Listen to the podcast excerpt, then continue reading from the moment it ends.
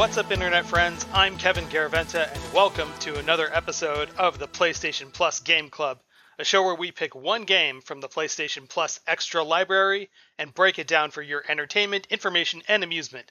Today, we are talking about Everspace, a game developed and published by Rockfish Games in May of 2017. Here, players cruise through a roguelike space shooter, trying to survive randomly generated hazards and enemy battalions using whatever weapons they find or build along the way. Joining me today is someone very special from the Kind of Funny Best Friend community, Matt Kennedy. Welcome to the Game Club. Hey, how's it going? Going great. First of all, thank you very much for for jumping in and playing this game. Uh, the the first person that suggested this bailed out of it after a few minutes. So I really appreciate you uh, jumping in and checking this out. Yeah, no problem. Uh, It was a good time and, uh, and appreciate the recommendation. Oh, of course. And also, someone very close to me who I share a long gaming history with, Tim Garaventa. Welcome. And who am I? Tim Garaventa. I am, I am your younger brother. I didn't get the the special, but yeah, I'm your younger brother, and I definitely feel like a younger brother right here uh, going back into the games, playing with you. This was a great experience, so I'm Yeah. excited to be here. Th- this is great. As soon as I started playing this, I, I thought to myself, I should send this to Tim because it reminds me of an old game that we had on, I I think on our PC way back in like the, the late 90s called FreeSpace 2. Uh, if, you, if you remember that, like this one really made me think of those days where we were playing that together. And It really did. I, I had to share it with you. So really glad you're here too. I appreciate you sharing it with me. Um, it has uh, it's been it, it's it's really it, it really did take me back to FreeSpace too. Just with kind of like how you just felt like a tiny little speck in this huge, big, vast universe, which we're gonna get into. Oh, absolutely, absolutely. But before we start our trip through Everspace, is there anything you want to plug or promote? Uh, yeah, I, I'm also uh, doing a podcast. It's uh, started out as just a project, just so I could learn how to do it because I'm a teacher, and I'm trying to encourage my students to use more technology in the classroom. So my neighbor, who is into film and uh, production, uh, mentioned that he wanted to do one too, so that he could kind of learn the ropes. So we started one, uh, and it's called "Break It Down with Rick and Tim." So, what do you guys talk about on Break It Down? Random stuff. Honestly, for me, I created it to be kind of an instructional video. Uh, not necessarily an instructional video in and of itself, but more of something that I could use in my classroom. Uh, but it kind of morphed into this more, uh, we're just kind of talking about what's going on in the world and uh, wasting time, really. Like I said, nonsense, Sometimes but some of interesting those, nonsense. sometimes some of those are the best shows to listen to. Just a show about nothing, like Seinfeld. Right. It's Yeah. exactly that's what that's kind of what came to mind, and Yeah. it's very close to it. Awesome, awesome. But if you want to be part of a show like this, you can write in to the PlayStation Plus Game Club at uh, our email address at psplusgameclub at gmail.com with game suggestions or thoughts you have about our monthly featured game. Uh, and speaking of that, again, our game this month is Everspace.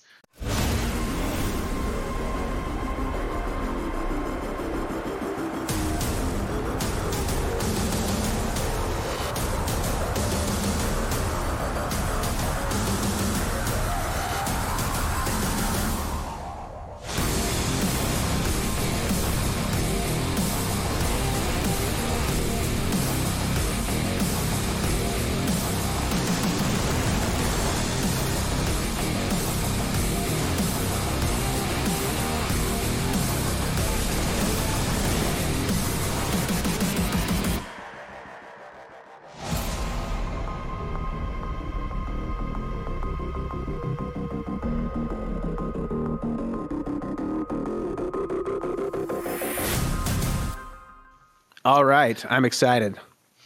First of all, I, I think it would be a really good idea to define what a roguelike is because that's that's sort of the the core structure of this game. Have either of you played a roguelike before? I know Matt, you had mentioned uh, a few minutes before we started that you're playing another one right now. But uh, a roguelike is, for anyone listening that doesn't know, is where levels are randomly generated through a set that the, the game has. And you never know what you're really going to run into when you you play a stage. And you can pick up any number of random weapons and fight any number of random enemies and it's never the same twice. And if you end up getting killed blown up or like failing a level you get sent back to the very beginning of the game and you have to start your run all over again. You know, what what kind of roguelikes have you played before and do you generally like them yeah, um, I'm kind of recently got into roguelikes actually. Um, so I think my first one um, this past summer I got into was Dead Cells. Um, really enjoyed Dead Cells. Dead Cells is great if you haven't played it. Um, and then when they launched the um, the PlayStation Plus um, extra library, I jumped into Returnal and I really enjoyed that. I almost jumped off, kind of had trouble getting over the hump um, but once I did and really found my rhythm with that game, uh, really enjoyed Returnal. Yeah, yeah. I've found that like whenever I try and play roguelike, I often get very discouraged by like a death or a failure because I get sent back to the beginning and I lose a ton of progress. And yeah. I really have to push through that that disappointment and just be like, all right, well, I got to try again. And it, it, I just get so frustrated that I lost a lot of stuff that I liked using or uh, I got so close and then like have to go all the way back to the start. Tim, yeah, uh, absolutely. Uh, Tim, do you have any experience with roguelikes? Yeah, you know, um, I, I do. You know that uh, when when when the Windows or is it Google? I think is having trouble connecting to the internet. They give that little dinosaur. Yeah, and you have to run and jump over the things and all that shit. Uh, that's my last experience with it. And honestly, I experienced that one a lot because uh, at, at, school, kids are always playing that, and I always give them challenges, and it, you know, I work it in, and it, it's great. I love that because you know you just get. Part of the thing is is you can pick it up and you can play and you can do a run, and afterwards, when you die, you can just kind of relax and be like, "whoa," in a sense uh, and you can move on. That's yeah. the joy of this game. Yeah, I think. It so also, far. yeah, yeah, it, and it, it also makes like this kind of structure makes uh, those those really good runs feel very exhilarating. Like you just accomplished something huge, and right. it, it feels great to do that. Uh, and but, you get a you get progress still when you do a run. It's not like it, you you don't get nothing for it. Yeah, yeah, and that's the difference though between rogue likes and roguelites. And okay. the, the term like roguelite has come about after roguelikes started to get made and then they like some games that were roguelikes started to implement progress that you could save permanently once you you finished a run. Like in this game, it is a roguelite because you get to upgrade your ship after you you get blown up and you still get right. to keep all the money that you collected. But you know your upgrades start at your next run and you can then get a little bit further with like better hull points or you know more shield or more weapon damage whatever. And it it makes it slightly easier the more you play. But at first it is punishingly hard. Right. Yeah yeah so the difference between the two is like for example my my dinosaur game that you start over at the beginning with nothing and you can't upgrade. That's a rogue light. That's rogue light. And then yours, the Everspace, rogue light. That's right. Because that's right. L I K. Yeah. L I K has no or L I K E, excuse me, has no progress saved. And okay. an, an, example of that is like the Binding of Isaac. Um, and, and, that just unlocks more weapons that you might find in your next run. But no matter what, you always start out with three hearts in your health. That's it. Uh, but this one, it's like, you know, after you play a couple of times, you're going to have a better ship, or you might have money to buy a new ship, like you can in this game. So, right. it there there are some some differences, and I that's what I think makes Roguelites a bit easier to play because it does feel like you have some sort of progress, even if you do have a failure. Okay. So there is a story to this this game, and uh, it it is. I I didn't find it particularly like moving or special, but it did fit the roguelite uh, kind of structure for the game itself. Uh, where yeah, I... I I thought it was an interesting setup. Uh, wh- what did you think about it, Matt? Yeah, I like the way that it kind of weaved into that resetting nature. Um, I, I guess we can't get into spoilers just yet about it, but um, yeah, I really like how the Yeah. story weaved in kind of how you're coming back uh, to to fight the next fight. Yeah, yeah. Uh, just a, a, quick pitch is that your character is a clone of some other person who is in cryo sleep that is dying, and uh, you know you're you're trying to get or fi- find your way to this this laboratory where he is in cryosleep and also figure out who you are and why you're in cryosleep. Uh, and then at the same time, there is like an old friend who's chasing you and, and hunting you down, uh, and and your your history with this person reveals more about what's going on. So it is uh, it is interesting. I, I didn't find it that moving, and also the the whole story is uh, for for me it's a little bit lackluster because it's all told in like still frame uh, graphics, and there's not much that went into that in particular uh, in terms of develop, development. I thought, but uh, the stories that you can create for yourself along the way that often happen in a roguelite uh, are really what make this game special. And it's really what I loved about it.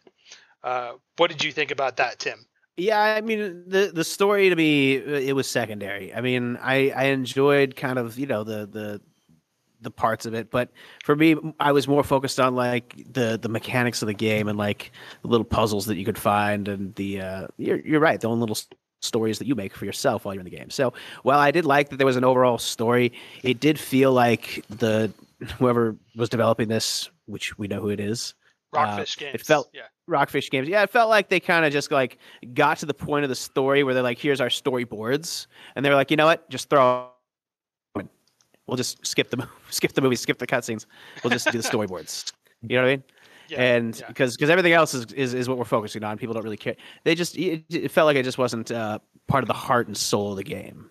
But regarding everything else, it does feel like a lot of love and attention to detail went into the rest of this game. And that's where I think it really shines. Yeah, Matt, what did you uh, think about the, the story in general? Just like, no spoilers, but uh, the whole setup. Yeah, I, I really agree with uh, what Tim kind of said there, and, and yourself actually, with the the cutscenes. They weren't that engaging. You know, it's kind of like a, a stop motion still frame, and just some dialogue. Yeah.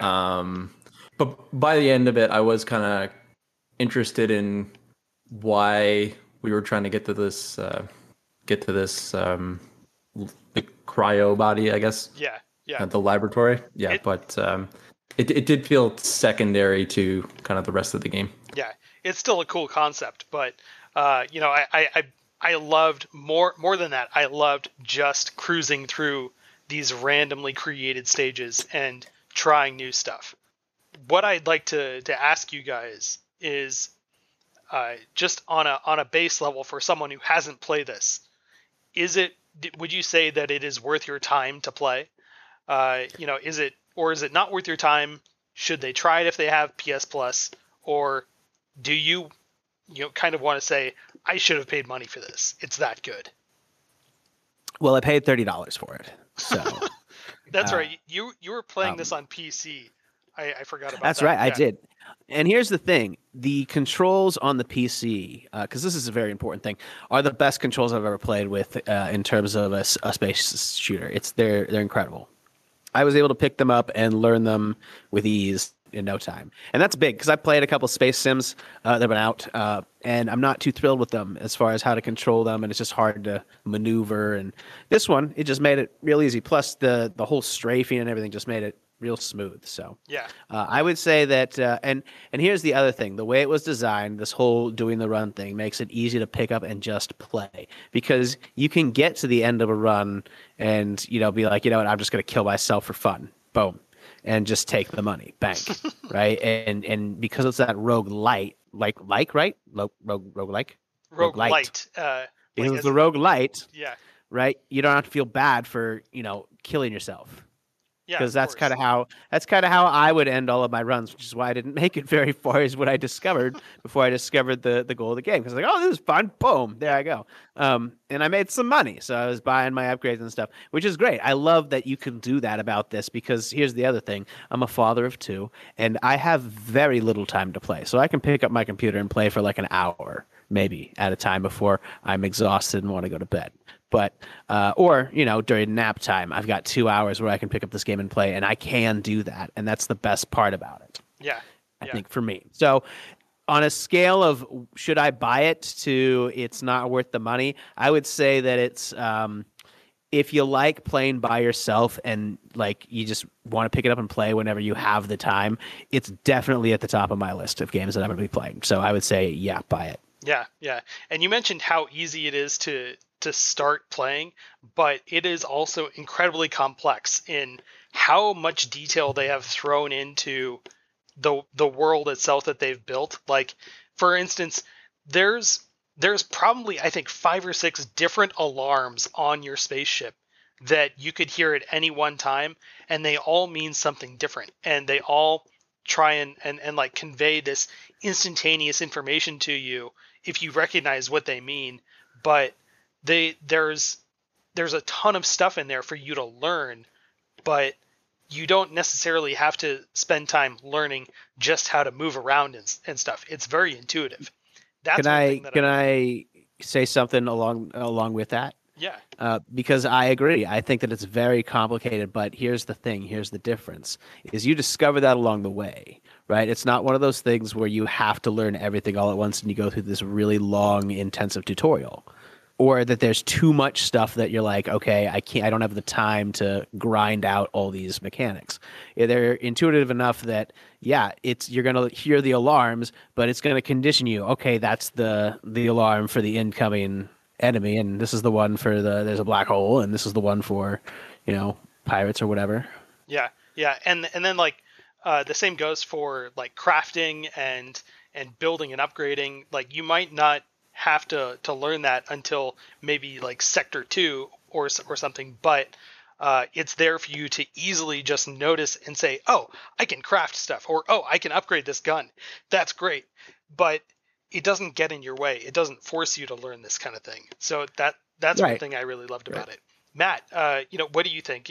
How would you rate it between, you know, worth your time or not worth your time? Try it if you have PS Plus. I should have paid money for it. What do you think? Um, in my opinion, I would say try to have PlayStation Plus, um, especially if you're kind of in the, the space games. Um, yeah, I, I think what Tim said about um, kind of the movement and stuff, um, it does really nail it. I, I did find it was a bit of a, a learning curve for me at the beginning. Maybe it was just a bit different um, between that and the combat. Yeah. Um, but once I got the hang of it after you know a couple runs, um, I, th- I think it's it's really really well done. Yeah, Um, but yeah, I, I don't know that I would have paid money for it. Maybe you know five ten dollars. Um, you know, a, a ten to fifteen hour experience. Mhm. Um, but I would definitely say yeah, try it if you have uh, PS Plus. yeah, yeah. Flying in it is like it, it. Either it sticks with you right away, or you really kind of have to get used to it. And the first person that uh, suggested we play this game and then bailed on it, he couldn't really get into it because he said there's no floor for me to orient myself. I can't stand flying around in open space like this. And if you just can't really wrap your head around the idea that there is no up and down, there is just what you're looking at, and it could be at any perspective, it could be at any rotation. If Right. you can't get around that, it's really hard to to orient yourself in the the stage that they've set up. Yeah, that might might have been my uh, my issue early on. Actually, I never really put it that way, but that, that makes sense. you know, I, I do have to say that like about maybe a couple hours after I started playing, I realized there's an auto roll that automatically orients your ship to one specific uh, up and down if you're facing uh, laterally enough. But I kind of found that annoying, and I ended up turning that off. So even to the point where like I made it even harder for myself to sense uh, a true up and down space, I I ended up loving it even more because then I felt like I had much more control over my ship in, in open space. And that was that was one thing that I th- I think it made me feel like I wasn't necessarily flying an X-wing because that's very bombastic and it, it's always very straightforward and it looks like all the the X-wings are always lined up the same way. This felt even more like I was flying uh, a Raptor in Battlestar Galactica where they're going in every direction and you don't have any sense of uh, up and down. You just you're you're trying to fly around asteroids or, or like uh, ship debris and just trying to to find something in any Where- direction. We're gonna talk about this when it gets to like space combat, but I I have to agree with you. I loved the the feel of the open space. I I was I maybe maybe I'm opposite, maybe I'm weird, maybe I'm just strange, but I felt like I was swimming once I learned the controls and how to pitch and yaw and all that stuff because it's all right there with your hand. You know, just the you just go up with the E and the the Q to just like you know turn and stuff like that, and then with the whole strafing and. And so, like uh, my my favorite gun that we're gonna talk about, but but you would roll right past the enemy, and you could just turn to the side, and as they went by, just boom, hit them as they went, and it Yeah. that was, one of the one of the most satisfying feelings ever. And it just and you turn around and you just fly by each other, but you'd be facing each other, and that was the great part about this game is because you did feel like it was Battlestar Galactica, where everybody was just kind of turning and pitching and yawing, but still flying through the air at all these crazy angles and stuff. Yeah, dodging It shots. and- chaos. yeah, Yeah. I, I I loved it. And and one thing we didn't mention was the photo mode. Uh, it is it's not really ro- a robust photo mode. It is pretty much just like a way for you to pause the action and then uh, take a snapshot of whatever's happening, but you can orient the camera in whatever way you want. And that uh, you know it, it does let you really take in some of those those cool action scenes uh, the the episode art for this for this episode is definitely something that I took myself and like placed the, the logo on top of. But Mm. uh, it is it's really cool to just stop and look at. That's Yeah, the they're- thing. That's the other thing about this game is that it, it, visually, it's it's every every new sector gives you something gorgeous to look at. Yeah, yeah, the skyboxes in this game, beautiful, and those are are also randomly generated. But you might end up, uh, you know, flying around the rings of you know a giant planet, and you know it, it looks like you're in very close orbit to Saturn or Jupiter, and it's beautiful. Yeah, those are really really well done. Yeah, yeah. One Hmm. other thing that, that we should touch on is there is DLC for this game. Uh, that is is the Encounters DLC that you can download to add even more to it. And I fe- I don't necessarily like recommending uh, people get DLC to make the game feel more complete, but in this case, I really did feel like it made a good game even better because it filled out that that open space even more with more enemies to fight, uh, some more allies to find and help you out, more traders, more weapons. There's a you originally start with three ships to choose from. You only have one that you can you can fly, and then you have to buy the other two. But then the DLC adds a fourth ship that feels like your first ship, but with different abilities, and it's really cool too. You get some new weapons as well that I feel like really catered to my playstyle and made the game feel a lot easier for me. But it really did feel like it it filled out that space even more and it blends in really well with the rest of the game to a point where I'm not entirely sure what's part of the DLC and what is just the base game. So when we get to the spoiler section later, and I ask you if you've run into this thing or that thing, I'm not entirely sure if it was available to you if you didn't have the DLC. But that's how good it integrates itself into the game. So I highly recommend that if you've got this game and you've tried it out for a couple hours and like the feel the space, sh- the, the the shooting and the flying, and you want to play even more of it, get the DLC because it is great. It adds a lot of really cool stuff in there, and uh, you know, hopefully you guys have run into some of that stuff too. But uh, it created some, I, I think it created some wild stuff for my game.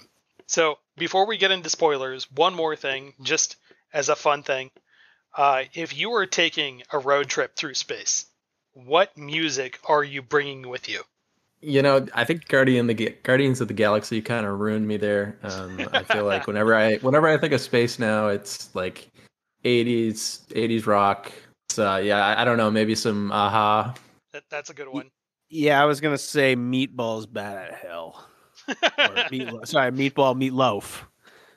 Meatball, meatloaf, same thing. Yeah, yeah. When I uh, when I was playing this, uh, after a while, I, you know, after I'd finished the story, I started doing more runs because I just wanted to like cruise around and, and find other stuff to do, and I started to listen to some music by Dynatron, um, and that that music, like it is, it is all instrumental stuff, but it is uh, so, like a just one guy creating what sounds like music out of a 1970s sci-fi movie. And it is perfect for cruising the galaxy among like other like random planets and just taking in a, a gorgeous view and and relaxing. Even though sometimes the gameplay in this game is not relaxing at all it is still just beautiful to sit there and look at and and have this music playing at the same time so uh, I, I think that one pairs really well. If you've got Spotify, look up Dynatron and then uh, start start playing this game.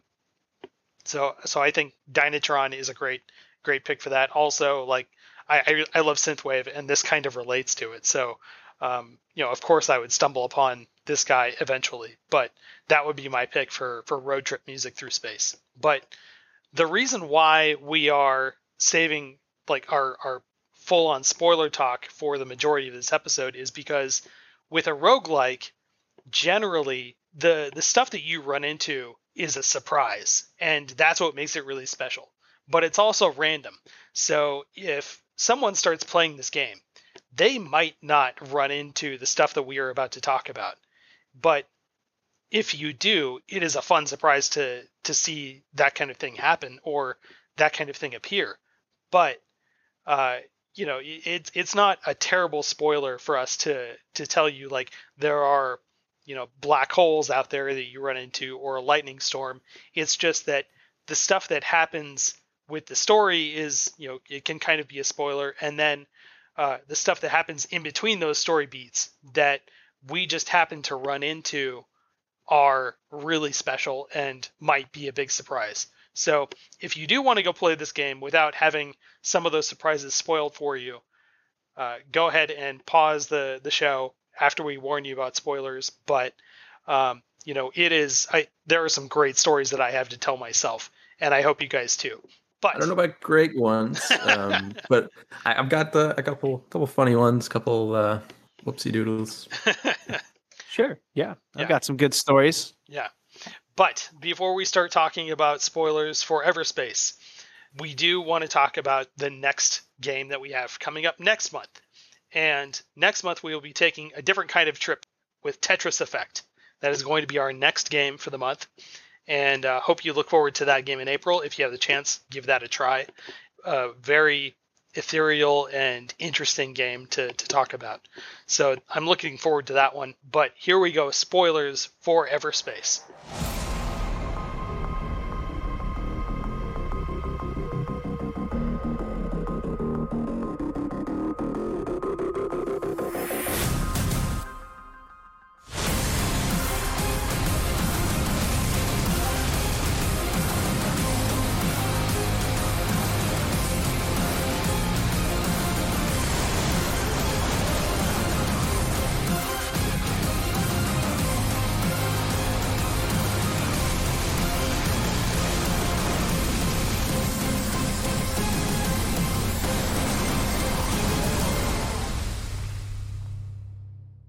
First of all, uh, we'll start out with the story. Again, your your character is a clone uh, of a guy named Adam Roslin, who was a pilot in the colonial fleet, and he's been poisoned by someone, and then uh, he's been placed in cryosleep to await a new body from this cloning lab that you know he will eventually transfer his consciousness into.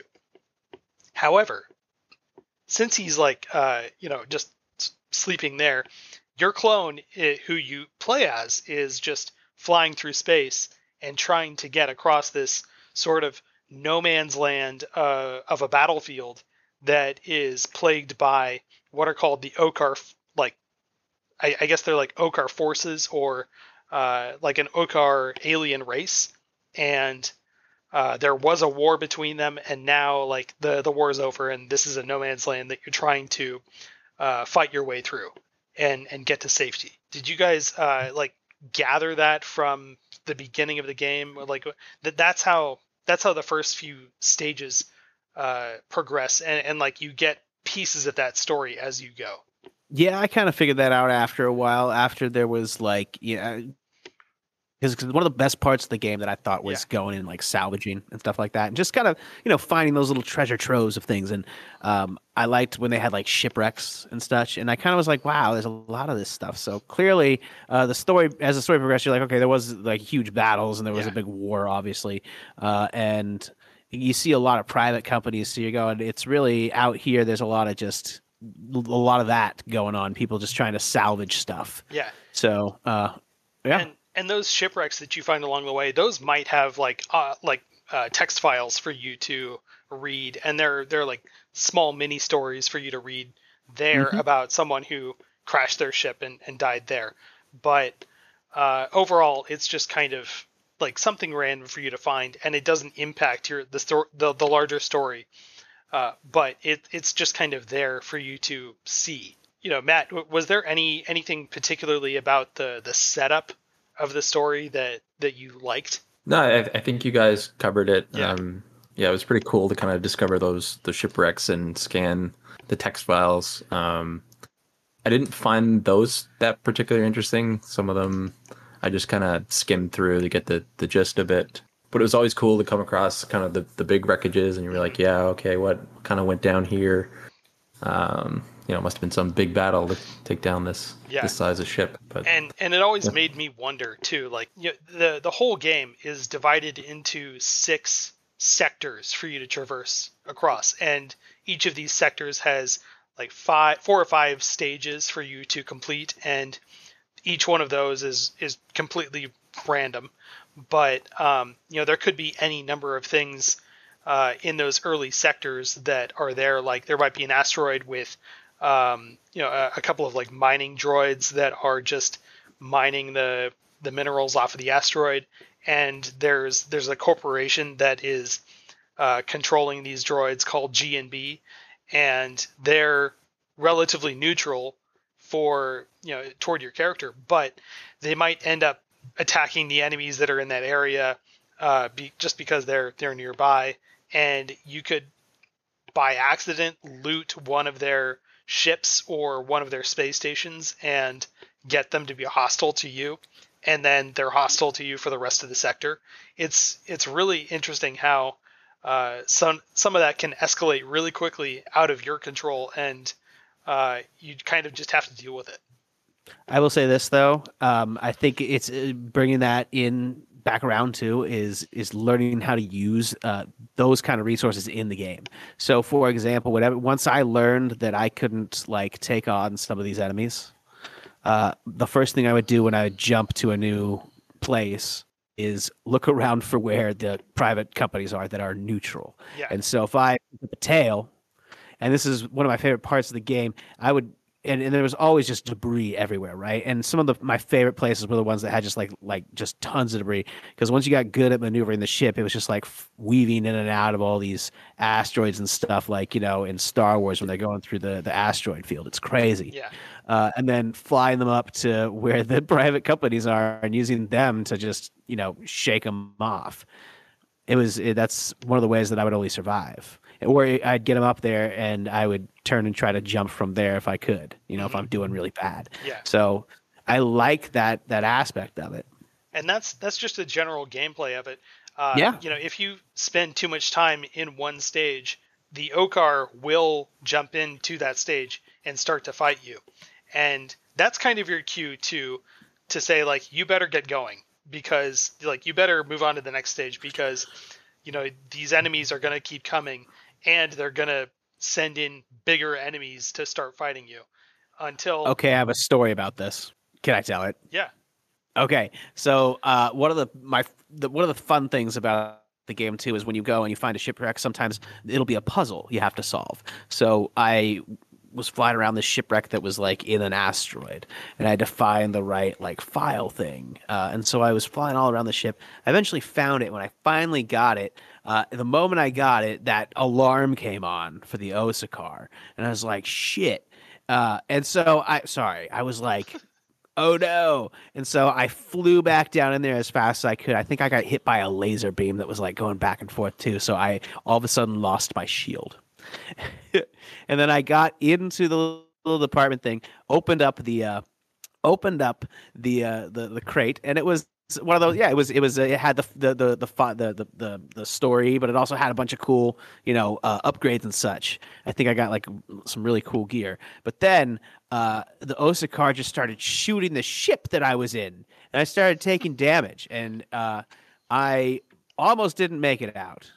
Uh, but I managed to see the jump through the exit, and I uh, got in uh, in line with it and managed to jump out of the ship, hmm, basically, uh, and into safety. It was a very close call. You did like an internal. I was very ship. much surrounded. You you did like an, a jump from the ship internally because you could see the beacon outside, and as long as you could align yourself without an obstruction, you can visually see it.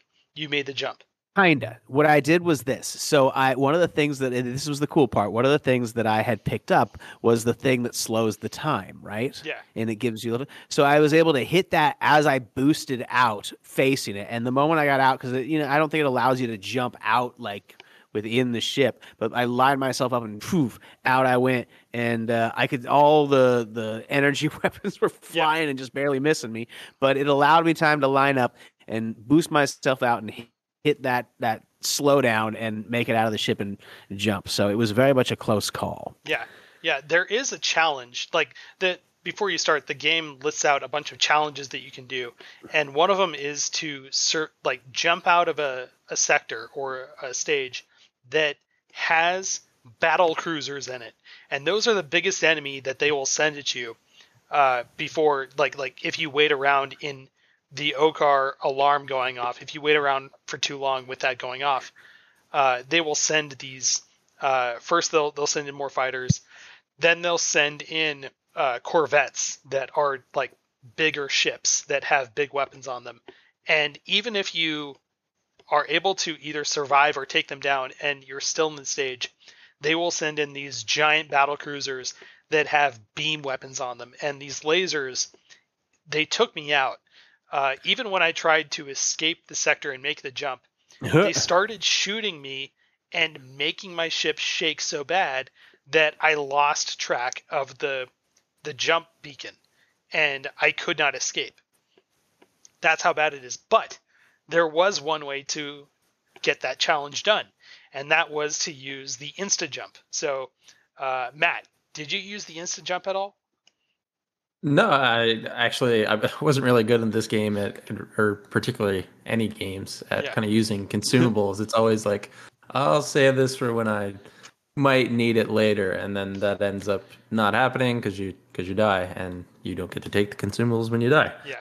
Um. So yeah, I I would say I I didn't pick it up that often, but there was probably like an instance or two where I I should have used it and I didn't use it. Kind of similar to Tim's story. You know, I'm in scavenging a, a ship, um, but it turns out I'm running out of time, and uh, I, I, probably could have used it to save save a good bit of health to, to get out of there. Yeah, yeah. Uh, that, that I think that was the only time that I actually felt like I really needed to use it because any other time I felt like I I would say you know I can take care of this, I can handle this, and then I get right. you know, blown out of the sky. I would never instantly think like, oh, I can just get out of this situation right away using the insta jump. So I didn't find it terribly necessary, except to complete that one particular challenge, survive in a stage that has battle cruisers, and uh, those things, like it, it, if you see those things show up, you're dead. It doesn't like there's no way to escape it unless you have the insta jump. So going into these early sectors, they do have hazards like for you, for you to encounter. And one of the first ones that I found were uh, like nebula clouds, and they impair your your sensors so you can't see stuff as far ahead of you on your like on your readings. So like you might not see resources as close by as as you would in just open space. You'd have to get really close for them to just show up on your screen as labeled like, oh, here's some ore over here, or here's a crystal that you can mine. You have to get really close to these things to actually see them when there's nebula clouds in your sector. And seeing them for the first time, I, I thought like, well, this is really cool. And then I got frustrated. Matt, what was your first hazard that you encountered? Um, the first hazard I think I encountered was the electrical storm. Um, so the electrical storm damages your shields only, kind of Mhm. periodically. And yeah, hazards that kind of make you take damage, I find are, are super annoying. Um, but once I moved on to that second ship that doesn't actually have a shield, that's just straight health. Yeah. Um, they did they didn't really bother me because I, I wasn't actually taking damage. But yeah, that that first electrical storm I ran into, you know, I was in that that base ship, um, and I was just like, yeah, I get me out of here. I've I've had enough of this. Yeah. So I, I ran into one of those sectors and I, I was like, oh no, like this is gonna suck. I need to get out of here as fast as I can. And I started getting attacked by a squadron, and then I realized, wait a second, I'm in a gunship. Gunships don't have shields. And, and so I just waited for a second while they got struck by lightning, and then they didn't have shields anymore, and I shot him in like two or three hits, and that was it. yeah, never never thought of that uh, using it to your advantage against the enemies. But Yeah. cool. It's pretty ridiculous. Tim, uh, you know, any any experience with the the electrical storm? Yeah, that was my first uh, actual like uh, thing, and it was funny because it was right as I jumped into the sector three for the first time, and I actually I, it was it was right before I, I died almost immediately afterwards. So I went up to the electrical storm and I went into it and I got hit by lightning once, and I was like like it zapped me like I hit an electrical like wall or like something, and I just kind of was like fuck this, and I just turned out, and then I got attacked by some rockets, Yeah. and died. So, Yeah. so that was my experience with the electrical storm. I was like, I'm having nothing to do with this. Yeah, So, yeah, and there's there's uh, an entire stage like could be enveloped in an electrical storm, and that's Right. that's where it gets really annoying. Where it's like if you're flying with either a scout or the interceptor, your shield is going to be nothing in there, and Right. it's, it's And well, really, Uh, Uh, what I was going to say also is that the the thing too is that some of these some of these when you go into these sectors, some of these stages within the sectors are so big. And what I realized is that when you get there, there's a time limit on how much time they're going to let you hang around. So you kind of have to decide: is that worth you know exploring, or do I want to go off and fly this way for a while and see what else comes up? Because I've you know gotten to a point where like, oh my god, here come the Osakar, and then like, oh, but I missed that whole area over there. I could have, you know. Spent Yeah. some time, so there is that you have to consider too. So yeah, if you end up like just kind of like dawdling around and not really exploring anything, and then you you try and make the most of your of the of the stage you're in, you know, eventually they're going to catch up to you and force you out of the stage no matter what. So, um, you know, the the electrical storm I think was one of the the easier hazards to kind of get you used to to the idea that there is more out here than just enemies to fight. There's other stuff out here that that can really screw you up. Uh, Matt, a- anything else about the electrical storm?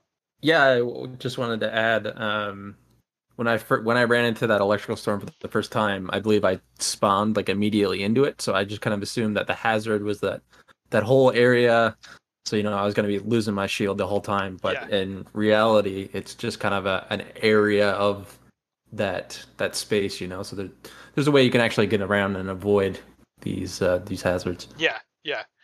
Um, and and then Tim, you said right afterwards you got hit by a rocket, uh, and that was that was one of those things that like when, when I I was talking to you earlier about this game, that was something that I was trying to warn you about, uh, where like you there are like different turrets in this game that you can shoot at you.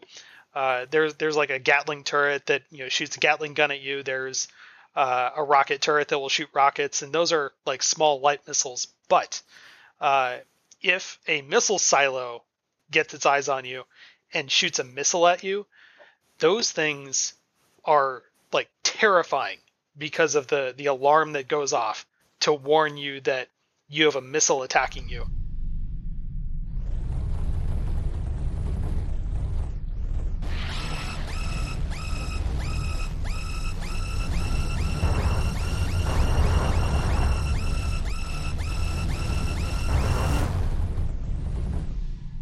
First time I heard it, I didn't know what was happening and I got killed. And it, it was like I, I thought to myself, Me what the hell was that? like what was that? And and then I was like, well, something got me. And then the second time I actually heard, saw the rocket go off and was flying fast enough to get out of the way. But if you hear this alarm, you bet your ass you better move it and boost your way out of its path. The real hard part, though, is the fact that it tracks you and it tracks you really fast. So, one of the best things to do is get yourself on the other side of an asteroid or a piece of space debris and let the missile hit something else. And then hopefully you can fly out and get a, bead on the missile on the on the, the silo itself and shoot it before it's able to launch another missile at you. Matt, did you ever run into any of the missile silos? Oh yeah, yeah. I've seen uh, tons of those missile Yeah. silos. Um, and yeah, like you said, the the alarm sound. Um, once you hear that for the first time, you know you're in some serious danger. Yeah. Um, Yeah, Yeah, it's a- odds odds are Nope. you've heard the other alarms in the game, but you haven't heard this one. And this one is it's sharp, it's loud, it's high pitched, and very fast, depending on how close the missile is to you. Uh, and it, it is shocking to hear for the first time. Moving on from from missile silos, did either one of you find black holes? I did not. Oh, okay. oh really? No? Yeah, I, re- I ran into a few black holes actually. The the first one that I saw, I I don't know that I immediately saw the black hole, or I just thought maybe you had to get real close for it to be a threat. Um, but you know, I went in chasing that dark matter, dark energy, um, and then kind of wasted all my energy on boosting to get there. So then, you know, once you get that singularity warning, um, Oh, yeah. you're, you're pretty much you're pretty much screwed. So the singularity warning the that alarm in particular gives me anxiety yeah, because of yeah. I, I guess it's like the tone that it has and uh, how fast it can get because the faster you get to the the center of that singularity and you're gonna get killed uh, the the faster it gets and it it really just makes me feel really on edge and, and scared for what I'm doing um, Mhm. and there was only one time where I attempted to get some of that uh, dark matter or dark energy that hangs out around a black hole and I I was like I'm I'm not doing that again. Even though I need the stuff, I'm not doing it then. I'm not it's not worth the risk.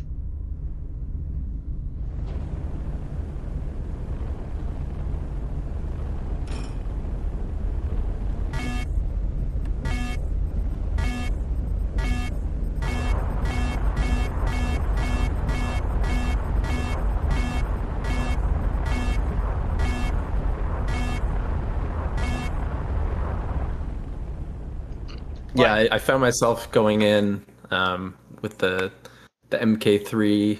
Um, I, I can't remember the name of the uh, the device, but it, it allows you to pick up uh, materials from 700 meters away. Oh yeah, Um, yeah. Even even that, like you, you still get the singularity warning um, within that range. So it's kind of yeah, Can like you you, said, insta jump out of it? boosting.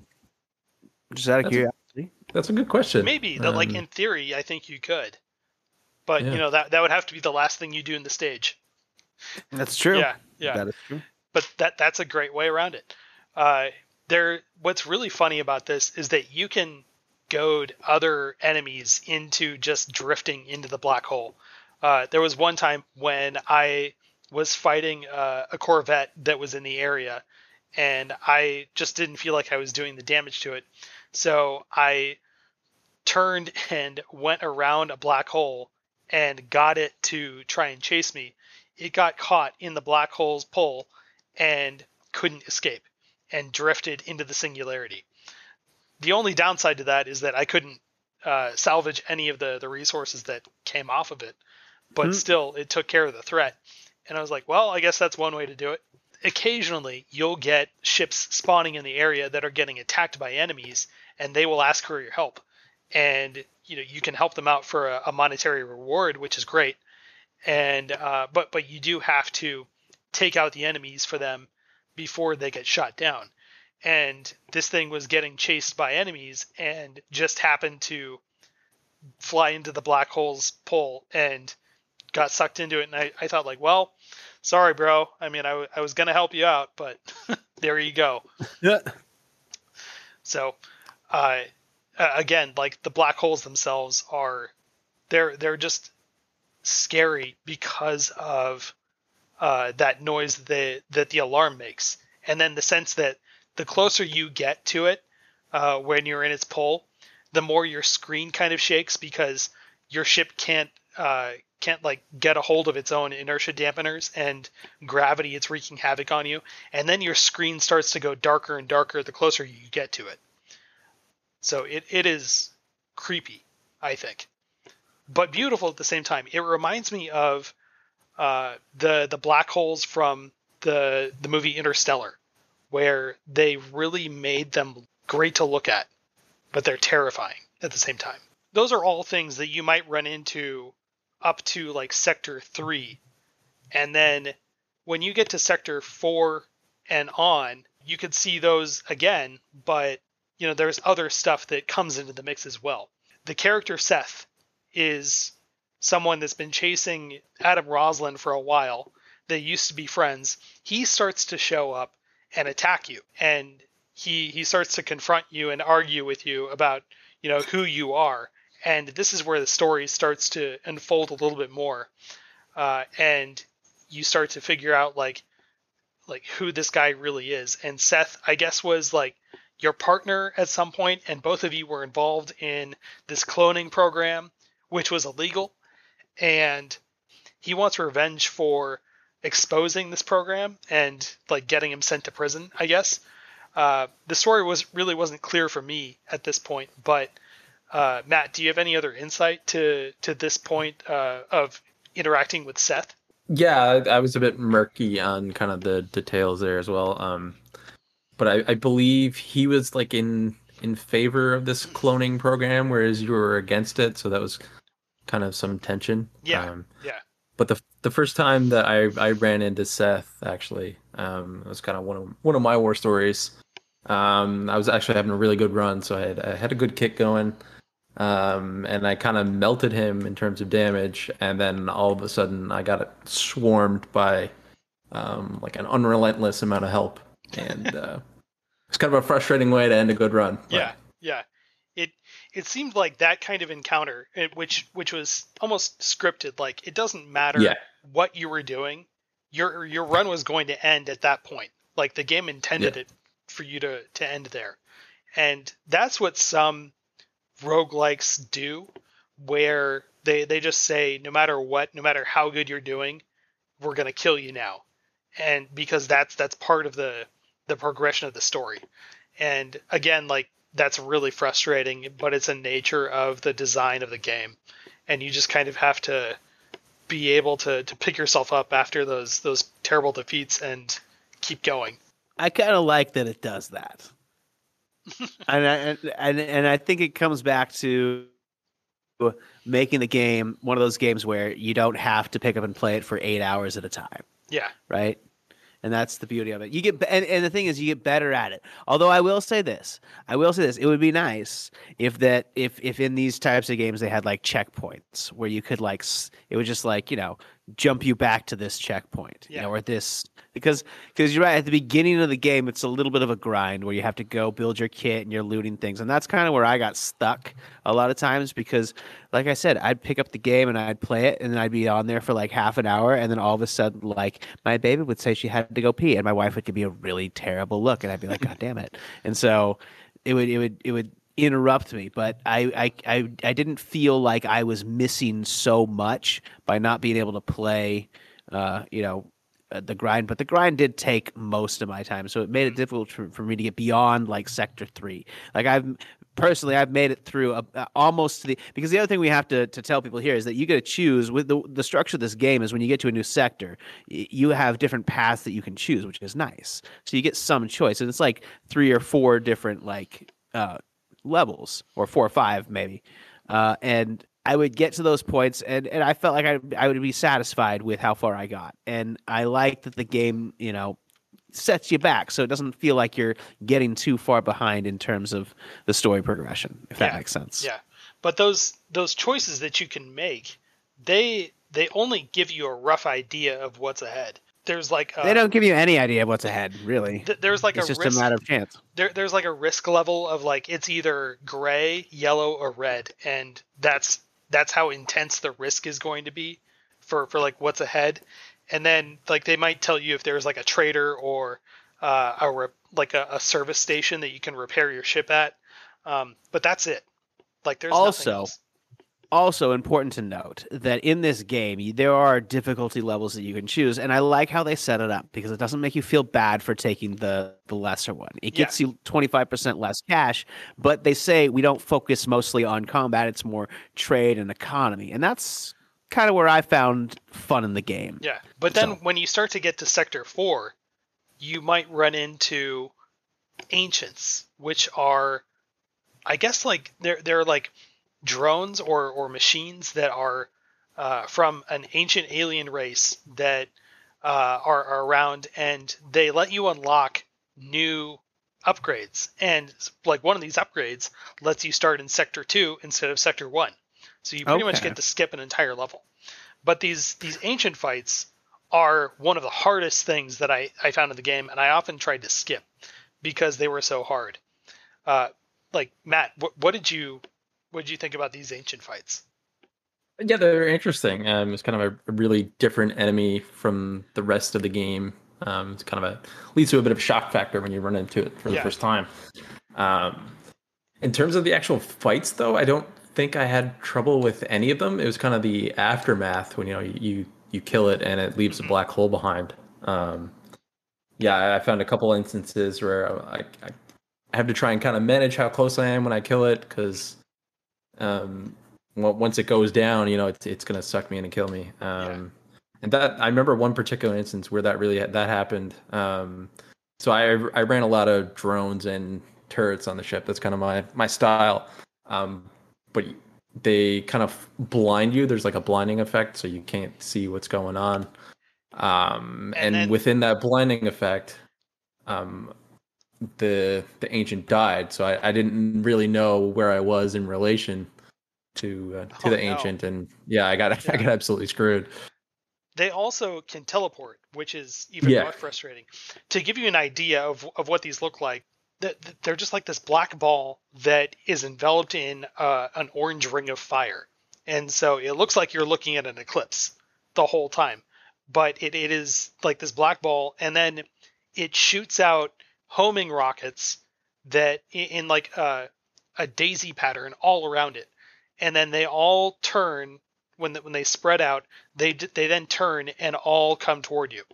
And i had no idea what i was going to do the first time i encountered this. But like one thing that that does also show up in the game are uh, service stations. And i think these are part of the dlc but what you can do is fly up to these space stations and they're not powered on and you have to fly around them and hit like seven different points within a few seconds to then power them up and unlock an upgrade and then uh, unlock uh, like like this repair field that you can fly through and uh, use to repair your ship. One of those was placed in the same stage that an ancient was in. And as I was fighting the ancient, I caught a glimpse of the space station and realized I need to repair my ship, and I can probably, uh, yeah, if I can repair my ship, I might be able to take this thing down. And I think this was the first time I, I killed one, but I ended up flying to the space station while the ancient drone was chasing me and shooting rockets, and I was using the station itself as cover, which isn't very good because it is mostly just like this frame of a space station that you're flying around. And then you have to hit all these like seven different generators to then power it up. And while I'm zooming around trying to power them up and find them on the space station, it's still shooting rockets. And I'm I'm still dodging them. And then my next strategy for that was okay, I, I've gotten my ship repaired and I'm still fighting it. The best way to dodge these missiles is to rush the ancient. And instead, like instead of letting them like sit there and home in towards me, you boost yourself toward the drone and the missiles can't lock onto you because like they're they're not curving sharply enough to, to lock onto you. That's a great strategy, yeah, you know, until it dies and you're mm. right next to a black hole. And suddenly oh. it dies and you have to boot you have to turn around and boost away. And that's again, it, it's like really scary because all of a sudden the black hole alarm's going off and you have to get out of there. Yeah, the missiles sort of like accelerate. They they start off slowly, but they accelerate. So, you know, once it shoots it off, you have a, a bit of a window to kind of boost towards the ancient. And yeah, yeah like like we said, um, you gotta kind of budget your boost to make sure if you're gonna kill it on that on that run, mm-hmm. like towards it, that you you have enough boost that you can get away. It wasn't until later that I realized it is all made up of shield energy, which means yeah, it is vulnerable to shield breaker missiles and any weapon that is really good against a shield. And that is so, good to know one of the first things I did when I realized that, I was like, oh, I've got 10 shield breaker missiles. Just fire all of them off and it dies right away. I couldn't believe it.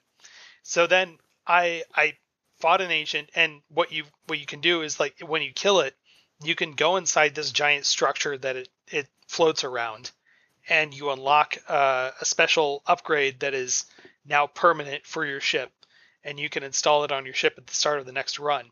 And then it also opens up a portal that lets you skip to the next sector, no matter what stage you're on. So you can like start in, in sector four, and even if this is your first stage in sector four, you skip to sector five. That's it. Doesn't. Oh matter. wow. And and that's one way that I, I started to make my way through these sectors really fast. And at one point on one run, I killed an ancient in sector four, took that skip, and the stage I dropped in in Sector 5 had an ancient. So I said, all right, um, let's fight another one. and fought that one, and then got inside and took the, the level skip to Sector 6. And then got killed in Sector 6 because I was not powerful enough and not prepared. Yeah. But uh, eventually, you get to Sector 7, and you find this lab that Seth confronts you at you fight him and uh, he tries to get inside the lab and gets killed by the I guess the, the defenses that are there because they they'll only let in your DNA. And then you get instructed to find DNA fragments that are scattered across the the rest of space. And so the game, even though you've made it to the end, forces you to restart again and start more runs. Did you make it to the to sector 7 uh, Matt? Yeah, yeah, I, I did. I, I, beat the entire game actually. Okay, yeah, yeah, and that fight against Seth, I, I felt like by now, like after I had upgraded my ship enough and I knew what weapons worked really well for my style, the fight was hmm. really easy. Was it for you? Yeah, it's, it's, actually kind of forgettable. I wouldn't say I, I remember it all that well, but I, I definitely beat. I beat it on the first try. I can tell you yeah. that, so it must yeah. not have been that difficult. Yeah, and and then like after this point, Seth won't bother you anymore, and you know he's he's permanently dead. But you know then you you start to have to do other runs and uh you know collect other like DNA fragments from other clones that now appear in random stages throughout all of these sectors. But um, you know, as, as you do more of these runs, you might run into other stuff that shows up one of the other hazards that I that I ran into one time was a star proximity zone. Did you ever run into pretty much like you've flown too close to the sun and this stage is burning your ship? Yeah, I, I ran into a few of those. Uh, the first one I ran into um, wasn't too bad. I think the area was um, not not very hostile, so I didn't have much trouble kind of hanging around there. Um, but pretty quickly, your ship components start to overheat. Yeah. Um, Yeah. as if they were damaged. So And different yeah, it's kind of yeah. Go ahead. yeah, like different components of your ship can get damaged, and Yeah. all of a sudden you can't use your your secondary weapons. Like you can't fire missiles, or uh, suddenly your shield stops recharging, and that's another component of of the game that creates a lot of randomness. But when you're in the the proc- the sun proximity zone, these components just overheat and automatically take not necessarily damage. Like if you jump out of the area, you, they're going to be fine. But when they're overheating, they don't function anymore. So all of a sudden, your inertial dampeners might go off, and now it's like actually flying through space where your ship doesn't stop if you stop boosting forward, and all of a sudden, like you might crash into an asteroid Yeah, that was one of the more annoying kind of ship damages I found was the the inertia dampeners. or Uh, I found it really hard to kind of maneuver and and strafe against enemies and Yeah. stuff. Yeah, or your sensors might go out and now Hmm. you can't target enemies, which is really, you know, it's also annoying because then it's really hard to just attack anybody or defend yourself. But one of the worst is when your life support goes out and now you're leaking oxygen and it's like beat the clock. You have to get out of here in a few minutes otherwise, you know, you're you're going to be dead. And it's even worse when there is uh, a jump suppressor in the area. You have to find this thing to then unlock the jump coordinates. And if your uh, if your life support's like draining, you have just a few minutes before your run's over, and that's it. You're dead in the solar zone. Right. Yeah. Yeah. Another one uh, that I think you mentioned was Dark Space. Did you ever run into Dark Space? Yeah. Actually, the first time I ran into um, the, I think it's called the Grey Goo. I looked it up after. Um, Yeah. It was in dark space, so I, I had no idea kind of what was going on. Um, it just kind of snuck up on me and uh, and messed me up. Um, Yeah, and, and if it gets close to you, it just starts to corrode your ship, even if you have a shield. yeah. Um, but I, I didn't find those sections other than that too bad because you still have your your Yeah. sensors. But yeah, yeah. So it wasn't as, as annoying as the the nebula clouds in that regard. But uh, I found it particularly annoying because I, I played in a much more visual like I, I I the way I flew I was much more visually oriented than with my sensors and this pretty much was like flying through a thunderstorm at night. Did you Uh, play in third person or first person?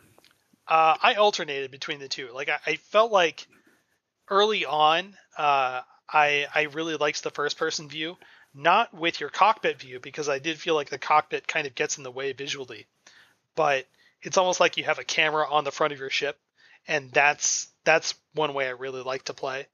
And then I did during like some of the more heated battles, I liked playing in third person because I felt like I could see more around me. What did you play in? I played in third person uh, for the most part, um, and that's because I just I like seeing my ship move. Yeah. Um, although I will say this, there were a few times where I felt like the ship got in the way, Yeah. and I it kind of got a little annoying. So there, like I was playing, and I was like, ah, I should switch to first person. But then I was like, ah, I can do this, and so I never quite was annoyed enough to switch to first person. But it's something I want to try eventually. Mhm, mhm. And Matt, did you play in first person mostly or, or third person? no, I played in uh, third person. Um, I, I didn't realize there was a, a button to to switch until a few hours in when I accidentally um, hit triangle. and, then, and then you start to wonder, what did I hit? yeah, yeah. yeah. Um, but yeah, I, I think third person was definitely better for those kind of combat situations. um, Yeah, for strafe, yeah. I have a better aware of kind of where the shots are coming from and being able to strafe. yeah. Um, so I, I didn't bother to go with the first person view. Yeah. Yeah.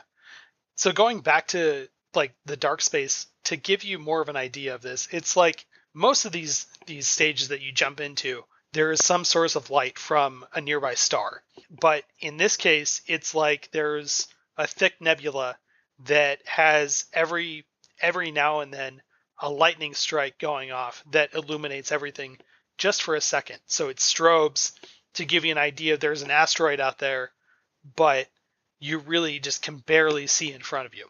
And you have to rely on your sensors a lot more. This is where I think I got the most scared by something because I was relying on my sensors here and it's really hard to see anything. But I I also wasn't really paying attention to what these uh, items are that you can pick up uh, out there in space. I just could see that like, oh, there's something for me to get there. You know, it's like credits or it's like maybe it's a, a new weapon, whatever. So I'm flying through dark space and just making my way around, and I see a couple of things that I can pick up way out there. But this is dark space, so all I see are the icons, and I didn't read the label. And I was like, well, I, I'm gonna fly out there and get it. So I boost my way over there, and the singularity alarm starts to go off, and it's fast. I literally shout out, "Oh shit!" and I turn around and get the fuck out of there. And I, I have no idea how close I was to that, but I was terrified because I, I was like, my run is over because of something Right. that I could not see. Because it's How in dark fast space. was it beeping? Jesus. Are are you going to see dark space in a or are you going to see a black hole in dark space? No. But No. I should have been paying attention to that label that says dark energy because dark energy hangs out around black holes. And uh, I I was like, that's it. No, no, no. I'm not doing this. I, I'm jumping out of dark space right away. No way. Uh, but there are, there are a couple other things that I only ran into in Sector 6. And did you ever run into a solar storm? Meaning, like, this is a solar flare happening. I did not. Okay. Uh, and, and Matt, did you ever happen to, upon this where, like, suddenly the sun, like, whatever star in the area would just start spewing radiation? Yeah, I ran into a few of those. Yeah. Um, th- those are also really anxiety inducing. Yeah. Because, Um, like, what, wherever you are in that stage, you better find a, find something to hide behind. Because, like, these deadly northern lights are just going to start coming from this star. And as beautiful as they are, they are it, they're one of like one thing that will just melt your ship right out of the sky. Yeah, I think I came pretty close to dying to one of them. Actually, there's there's absolutely like no cover in the entire area, so I just kind of had to jet out. Yeah. The first time I ran into it, I I thought to myself, "Oh man, that star is particularly green. That's a nice one." And then Mhm. there was like a, a, a warning that came up that said like solar flare or something, and it started to like spew out this radiation, and I literally just go, "Oh hell no," and boosted to the nearest uh, asteroid that I that I could find. And it was a particularly large asteroid that was holding uh, a large pirate base that I had to deal with, but at least I was out of the radiation. And then afterwards, like after I dealt with that, I could just sit there and admire, like, oh man, look at those waves. They're really nice. They're very deadly, but man, they look beautiful. Uh, but the the last hazard that we haven't talked about is the Okkar Dreadnought. Uh, and I, I know Matt, you have run into one of these at least. But At, at least two, I think. yeah, yeah. The first time I saw one of these, I thought it was a Corvette, but you know, from a distance, and then I tried to fly closer to it and realized, oh, it's a lot bigger than a Corvette, and got killed by it. What was the the first time you took one of those down?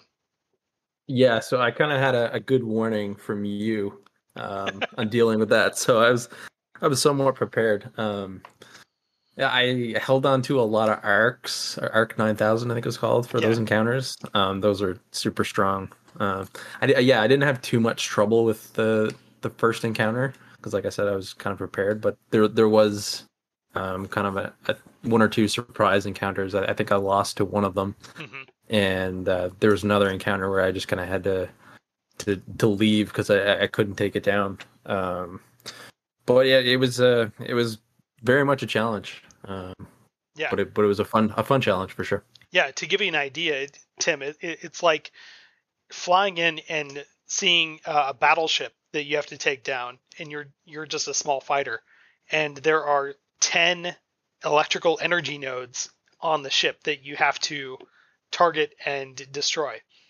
and uh, like at the same time, it is shooting a number of weapons at you, uh, and you're just trying to to like maneuver around and dodge all these shots at the same time.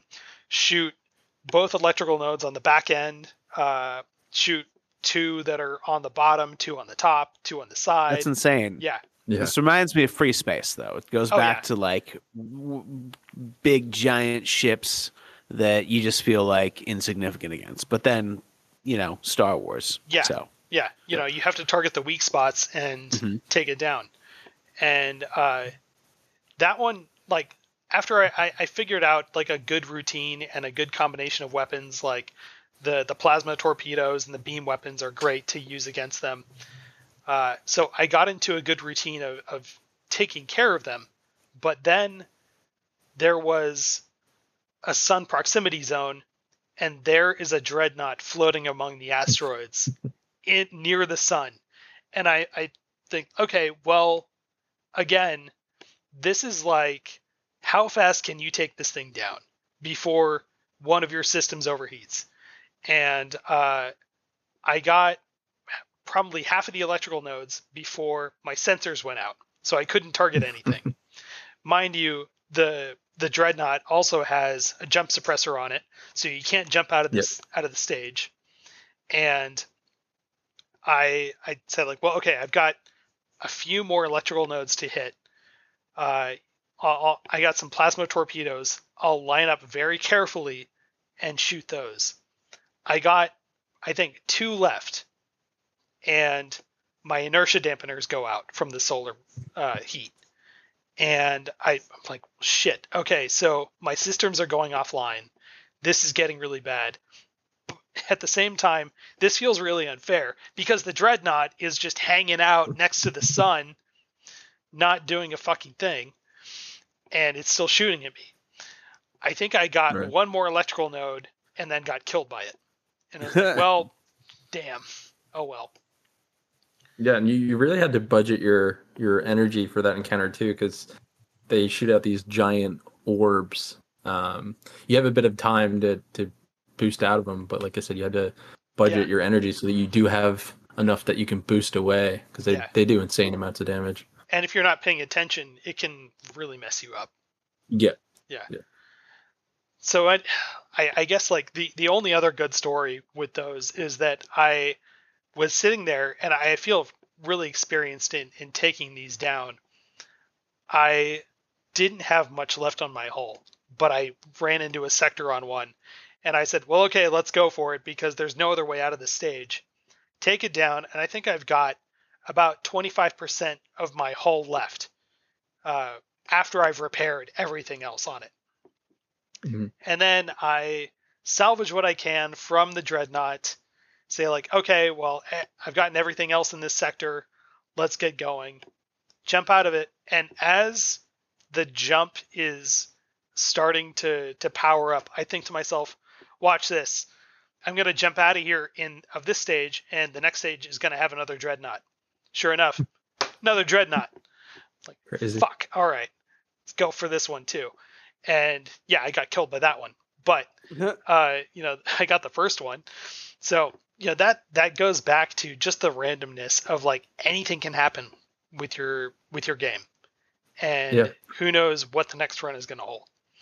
But if you do gather enough DNA pieces, you make it back to Sector Seven, and you you unlock the full potential of this cloning lab. Uh, the final story beat happens, and the admiral who started the whole cloning program shows up to fight you in his carrier and this is the final fight of the game and i think i had to like matt you asked me like so is there anything after like fighting seth and i said oh yeah if you go back t- and like collect more dna fragments something else will happen. I didn't want to spoil that for you. But Right. gork shows up in his giant carrier which is pretty much like a battle cruiser that we mentioned earlier and you have to fight him. So he's got uh, like this this huge thing with a shield, and you have to, I guess, like gather up an energy core from a nearby turret and then plug it into a missile silo, which then shoots a giant rocket at his ship, and you have to do that five times for his his ship to get destroyed.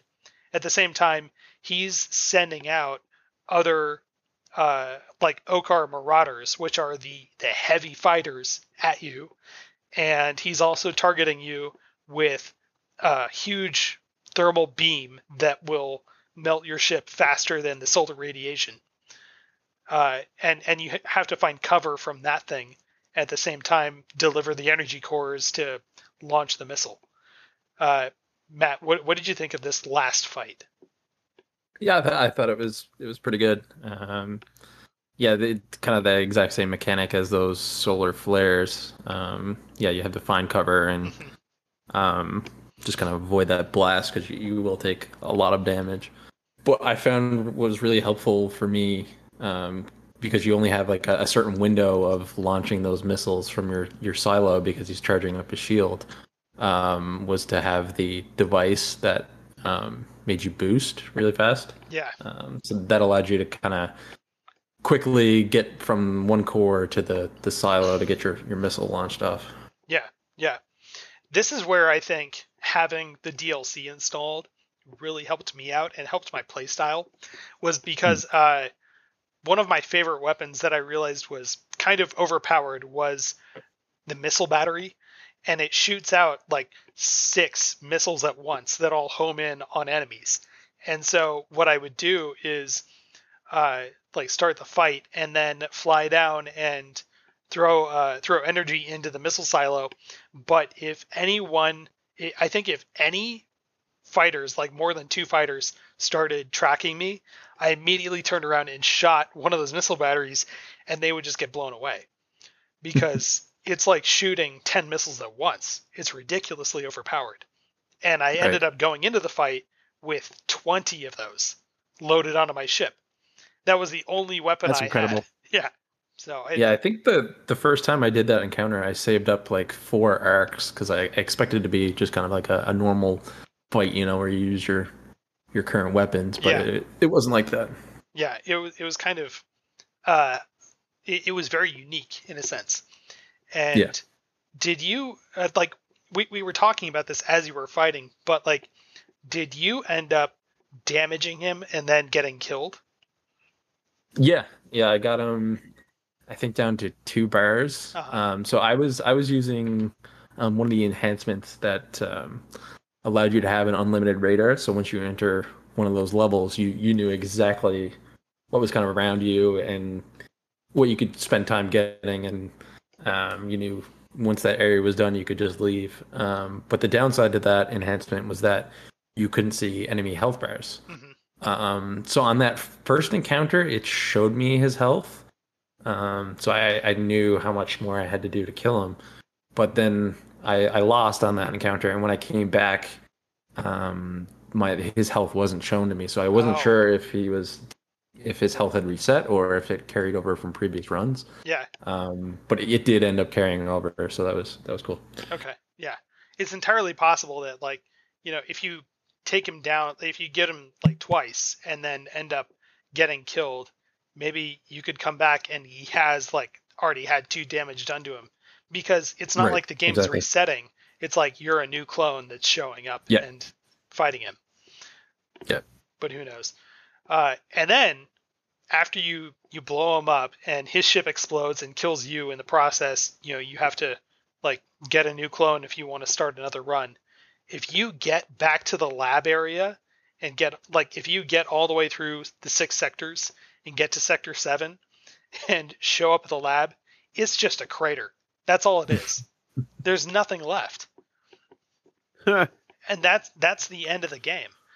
Uh, you know that that is uh, like one other disappointing thing that I have, where like it would be really cool if you if they would give you that fight again at the end of the game, but you know it, there's not really much of an incentive to make it all the way through after you've killed Gork. Right.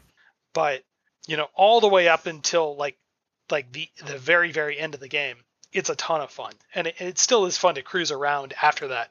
It's just that I wish they would provide you with a, a boss fight at the end every time, like other rogue roguelikes do, but this one didn't. So, Hmm. um, still, it, it was really cool, really fun. Um, Tim, do you you have any final thoughts about the game in general? Um, I think it's fantastic for anybody who doesn't have a lot of time to game and wants to pick up and play a game that Mhm. you know you can still find enjoyment in, even if you're not. You know, I I, I plan on trying to make it to the end at some point. It's got to be a slow burn for me, but again, I feel comfortable picking it up and playing it whenever. So Yeah, yeah. it's it's worth it. Who knows what you're going to find along the way too? Yeah. Right. That's the exciting part is I'm going to have my own experiences that nobody else is going to have. So I will have my stories. And I still have some. So, Oh, good. Like, do you have any others that you want to tell? well, yeah. I mean, whenever I play it, I'm playing on my couch or on my chair, and I've got two kids sitting around me. So it's very much engaging to the whole family. It's not too violent.